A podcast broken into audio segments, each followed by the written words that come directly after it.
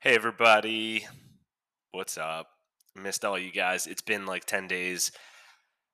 I have a little bit of a different show. In fact, it's not even really going to be a pod too much today. Um, no Furlan, no gummies. I was traveling the last ten days back on the East Coast. I was pretty wiped and just couldn't find the time to do another pod. So I'm coming to you solo Sunday morning right before the games, and I know that's not what the people want. The people want juice. They want vigor. They want Furlan taking us off the rails.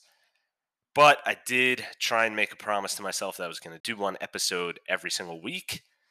So I'm fulfilling that promise, but I'm not going deep here.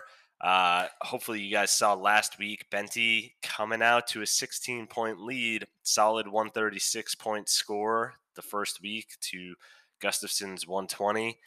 And really, we're going to let the players speak for themselves this week. I think if it's still close going into Monday night, you might hear an emergency pod from myself and Matt.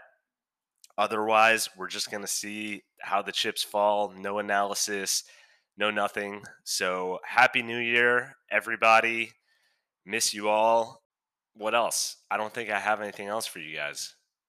Good luck to everybody. Bentley, are you really going to be the first three-time winner? Ah!